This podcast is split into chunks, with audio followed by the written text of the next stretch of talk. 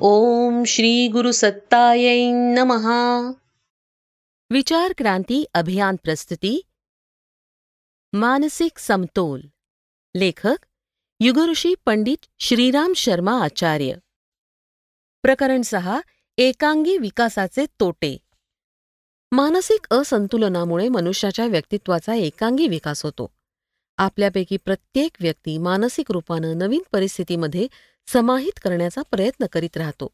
जर आपण आपल्या घर व्यवसाय आणि वातावरणानुसार मानसिक संस्थानास अनुकूल करून घेतलं त्यानुसार बनवून घेतलं तर आपणास कार्यामध्ये प्रसन्नता आणि मनास शांती होत राहील.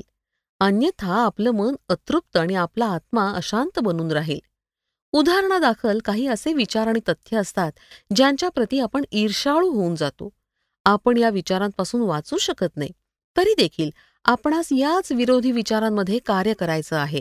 त्यांच्याशी मैत्री करायची आहे. तरच आपणास मानसिक शांती लाभू शकेल. मनातील आंतरिक संघर्षाचं कारण काय?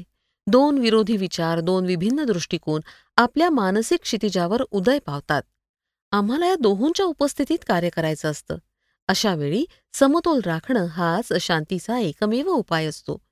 जी व्यक्ती आपले विचार भावना आणि अंतरात्मा यांचे परस्परांशी संतुलन साधू शकत नाही ती व्यक्ती चोरी करते त्याच्या लोभ आणि मोहाची प्रवृत्ती अंतरात्म्याचं दमन करते डावलते. तो मोहाचं जाळं पसरवतो आणि स्वतः सुद्धा त्यात गुरफटून जातो. सत्य आणि न्यायाचा आवाज दबून जातो. पापमयी वृत्तींचा विजय होतो.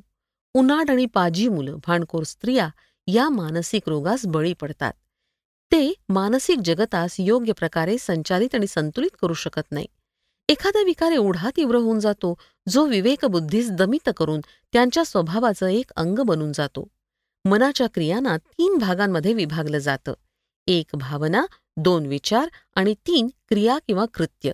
अशा फार कमी व्यक्ती आहेत ज्यांच्यामध्ये वरील तीनही बाबींचं पूर्ण सामंजस्य वा पूर्ण संतुलन असतं. एखाद्यामध्ये भावनेचा अंश अधिक असतो त्यामुळे तो भावुकतेनं ओतप्रोत असतो. आवेशांचे विचार राहतात.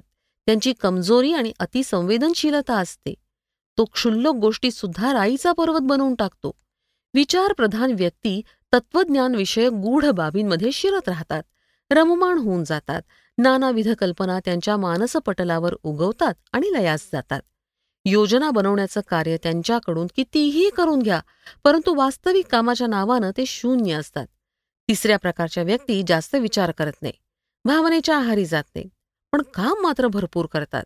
या कार्यामध्ये अशीही कामं करून टाकतात ज्यांची आवश्यकता नसते आणि ज्यांच्या वाचूनही त्यांचं काम भागू शकतं.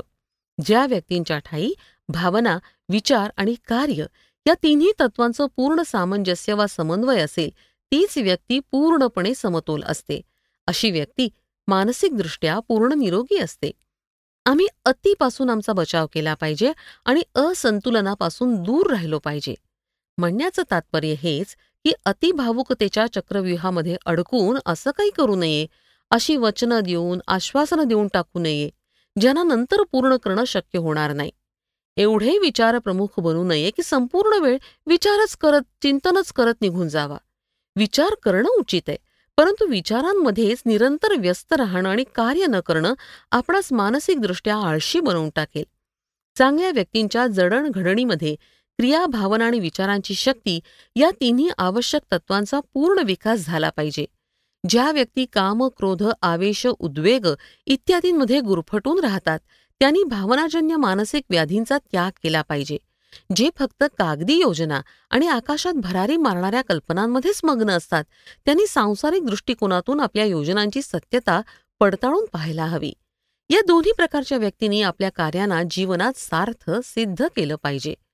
आम्ही असं बघतो की महापुरुषांमध्ये त्यांची बुद्धी पूर्णपणे विकसित झालेली होती परिपक्व झालेली होती. त्यांची विचारशक्ती खूप प्रखर आणि बलवती होती. तसंच कार्यशक्ती श्रेष्ठ प्रतीची आणि आदर्श होती. महात्मा गांधी हे अशा संतुलित व्यक्तित्वाचं उदाहरण होत.